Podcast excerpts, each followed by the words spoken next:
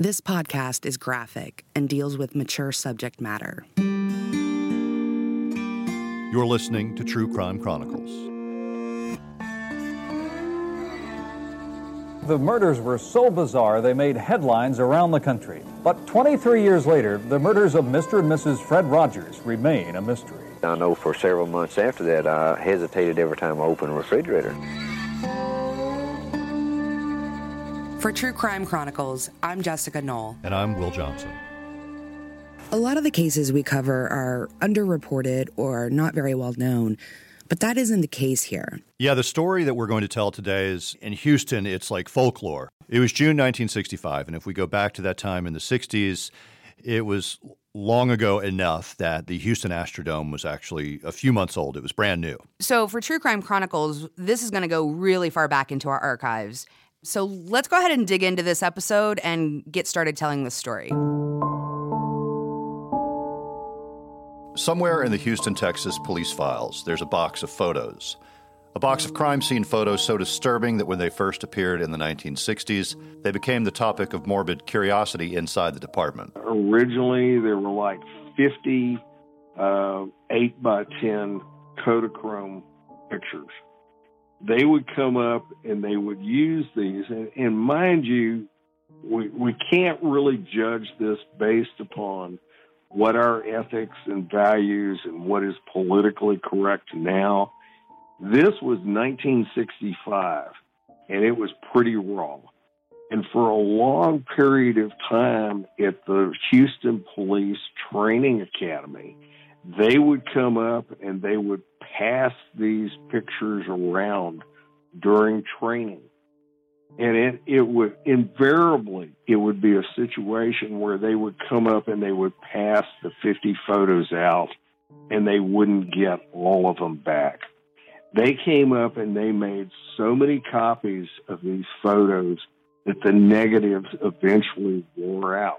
The photos were taken of a crime scene on the west side of town in the Montrose neighborhood. Yeah, it's one of those cases that kind of keeps you up at night, and it's one that always pops up on like the top 10 list of most gruesome crimes in the Houston area. That's Grace White, an investigative crime reporter at KHOU in Houston. Like a lot of people who grew up there, she's known about this case for a long time. And when you dig into the story, it quickly takes you down a lot of paths. Some that might hold water, and others that, well, who knows? The summer of 1965 in Houston, Texas was hot and muggy, as most of them are. Temperatures were in the 90s on a lot of days that summer. On one of those hot June evenings, Houston police officer Charles Bullock gets a phone call. It's actually just a few days after Father's Day. The relative of an older couple who lived on Houston's west side had been trying to reach them without any luck. That relative, a cousin of the family, decided to pay a visit to the house. He drove into Houston and that evening, he came up that Wednesday evening. He tried to come up and get into the house. That's the voice of Hugh Gardenier. He and his wife Martha spent years looking into the case and even wrote a book about what happened. But he noticed the uncollected mail. He noticed that there were newspapers all over the yard. Uh, he was concerned about their welfare. So he went down the street. He called the Houston Police Department. We received a call out here that the nephew could not locate his uh, grandparents. They were Fred and Edwina Rogers. He's 81, she's 72. They live in a modest home on a quiet street. Their son, 43 year old Charles Frederick Rogers, also lives with them in an unfinished apartment unit on the second floor. So the police say, okay, we'll go over and do a welfare check. So the officers arrive. They had two patrol officers Officer Bullock and and uh, Officer Barta, and they came to the house. When we arrived at the location, we tried to get through the front door. The front door's locked, windows closed up tight, and no answer from anyone inside. Police go around back and find an unlocked door. They make their way inside, kind of look around. We didn't see a thing in the house. House was neatly clean. Although we figured they couldn't be very far because there was a fan on in the back bedroom, and her teeth uh, false teeth were laying on the uh, table. They look around, but nothing seems out of place or out of the ordinary, but no sign of the Rogers or their son. Officer Bullock heads into the kitchen. In the corner sits an old icebox.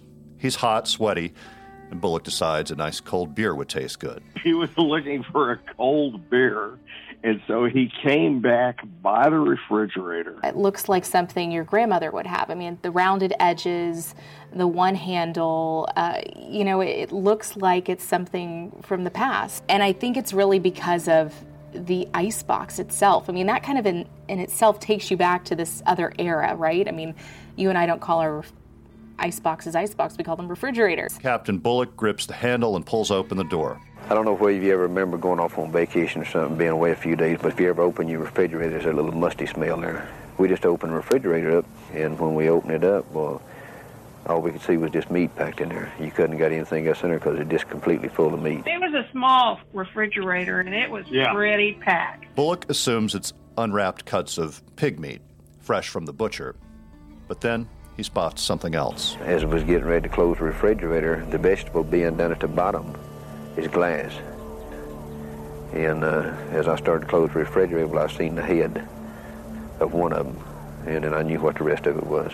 Both Fred, Fred Rogers, uh, the father, and Edwina Rogers, the mother, were both in the refrigerator. Chopped up, their heads cut off, put in the vegetable bin. The mutilated bodies of 81 year old Frederick Rogers and his 79 year old wife Edwina had been stuffed in the refrigerator. It's just one of the most bizarre murders, most gruesome crime scenes, you know, to imagine a, a mom and dad, a husband and wife, chopped up, their bodies just left in the refrigerator. It dawns on Bullock that the unwrapped meat is, in fact, body parts dismembered limbs and torsos.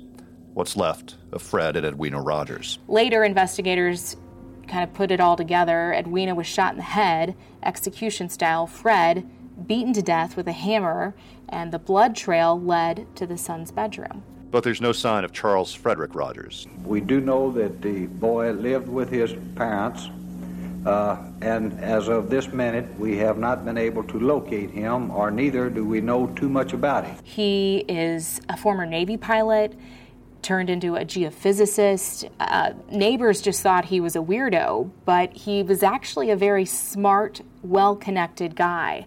He kind of had this secret life because the neighborhood thought, you know, he's just this guy that's elusive and kind of quiet. Nobody really knows anything about him. And he had this whole other life where he's a former Navy pilot, a geophysicist, uh, well connected with powerful friends. He was out of town for long periods of time and would just come and go based upon his schedule. And he found things in worse and worse repair.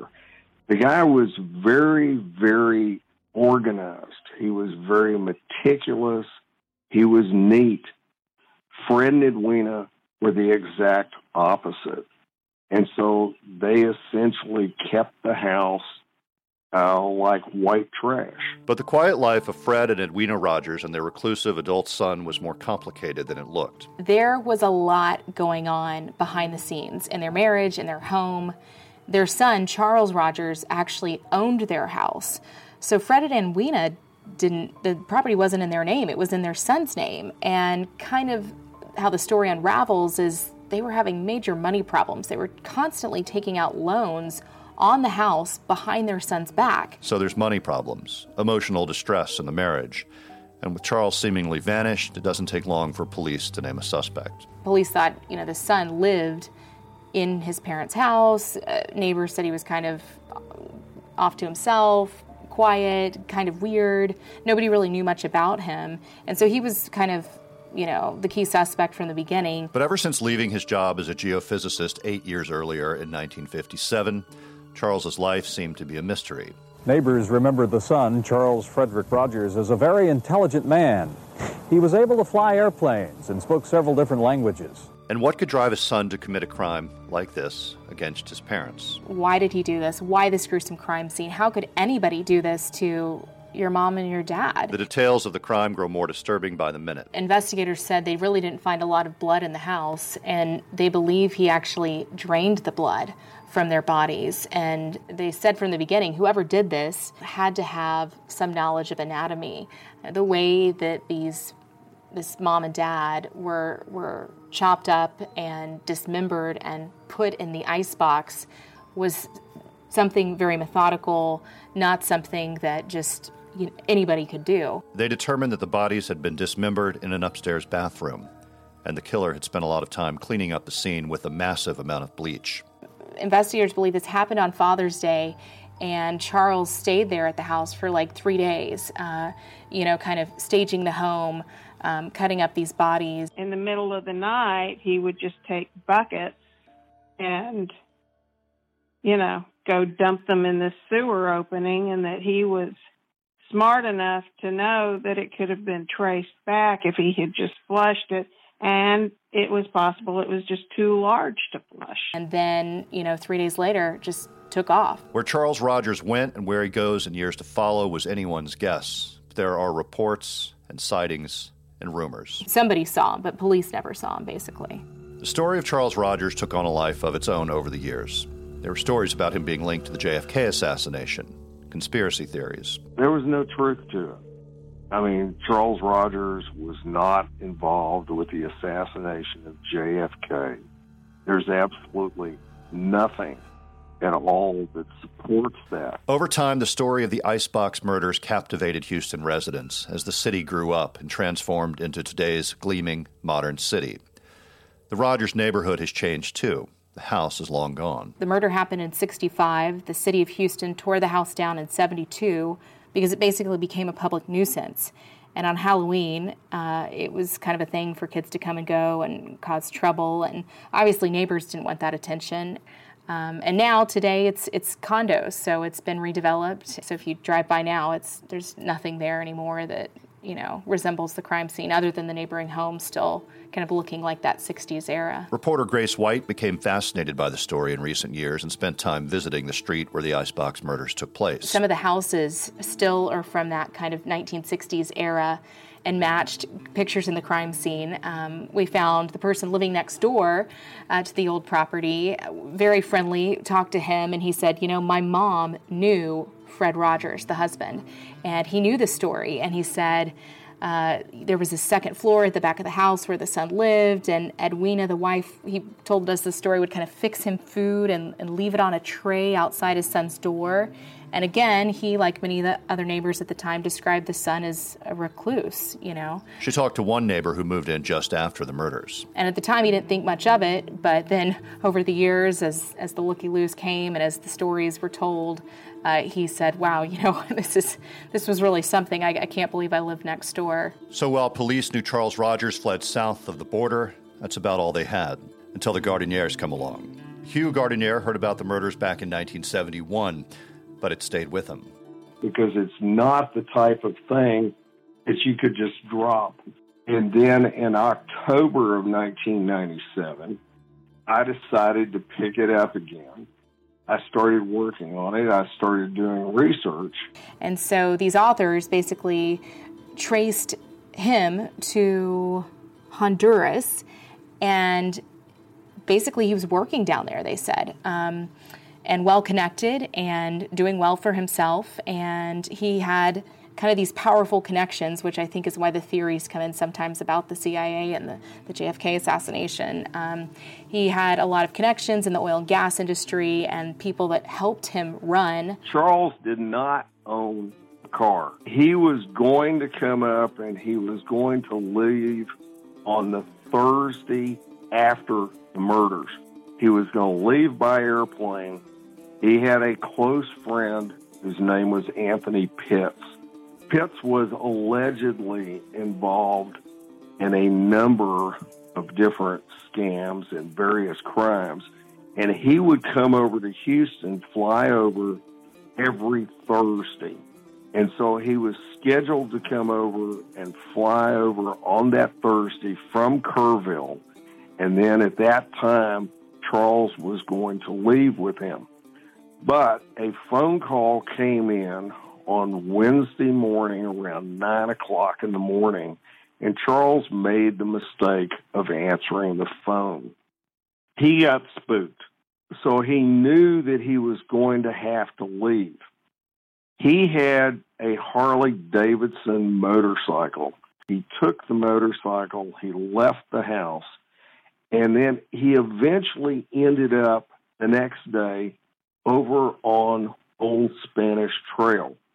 Okay, and he came up and he traded the motorcycle, left it. He got a 1959 Cadillac, and Charles came up and took the 59 Cadillac and he drove it to Mexico. Uh, first, I believe he ran to Mexico and then worked his way down to Central America.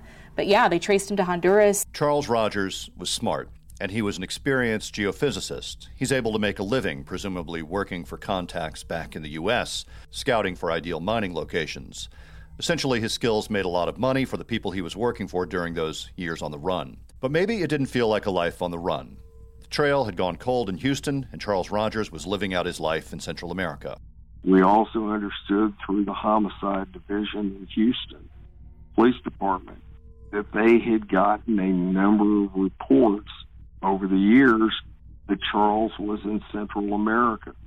Uh, they had no interest in pursuing him, and probably in all likelihood, the attitude was that uh, Fred and Edwina were bad characters, uh, and and they weren't missed. But even with connections and business and a newfound life in Honduras, Charles Rogers' luck would eventually run out, far from his childhood home and the scene of his grisly crime. There were some arguments over wages and payment down there. Charles was unable to make payroll on a gold mine project that was in the interior of Honduras. It was a very, very rough place. So he was like murdered and thrown in a river, pickaxed to death. He was legally declared dead in 1975. So, um, you know, he's long gone. So, what led this quiet, brilliant geophysicist to kill his parents? Hugh and Martha interviewed over 100 people, spent years digging through records, and formed a theory of what happened. These true crime authors, you know, really put the pieces together and really found the story behind the story. And frankly, they say a lot of child abuse. We found from family members was kind of an attitude that Charles, I mean, that Fred and Edwina had it coming and that they were surprised that it hadn't happened earlier. There was a long history of abuse in the family. And, and Charles was in a position where they had ripped him off. Uh, he had paid for the house that they lived in. He owned the house. Uh, Edwina borrowed money against the house. Uh, he found out that they did, and they also had sold real estate that belonged to him. I think he snapped. You know that that it had been building for a while, the anger and resentment, particularly when, you know, he was the one that was working and and trying to Yeah. build a life, bought a house in a nice neighborhood, and they were squandering everything he had worked for and basically ruining everything for him. There's all these theories that have been written about. Um, you know, maybe he was connected to the CIA or the JFK assassination. But they said, look, you know, we, we, we have not found any hard evidence of that. What we did find hard evidence of is a family life that was just in shambles. And that's really combined with years and years of, of fighting and just kind of a, this disruptive family atmosphere. It kind of just came to a head there um, on Father's Day in 1965. we did have plenty of people, including family members, telling us was that there was definitely emotional and physical abuse. There's another wrinkle to this story. The Gardeniers believe the case was never really investigated fully because of a few factors. The first having to do with Charles's father's livelihood. Fred was a bookie, and he kind of ran in these gambling circles at the time. And again, we know that their family had money problems. They were borrowing money. And he was the bookie for a lot of movers and shakers. And so if the investigation had continued, it was possible that a lot of that would have come out. And a lot of people that didn't want to be, you know, named as an associate of his would have been named. So it quickly got killed and to this day remains an open case. And it's also, you know, everyone expects, you know, crimes to be, you know, solved very quickly and the accused brought to justice. Well, we have to realize this that in the 1960s, 1965 in particular, the Houston Police Department was a very small police department.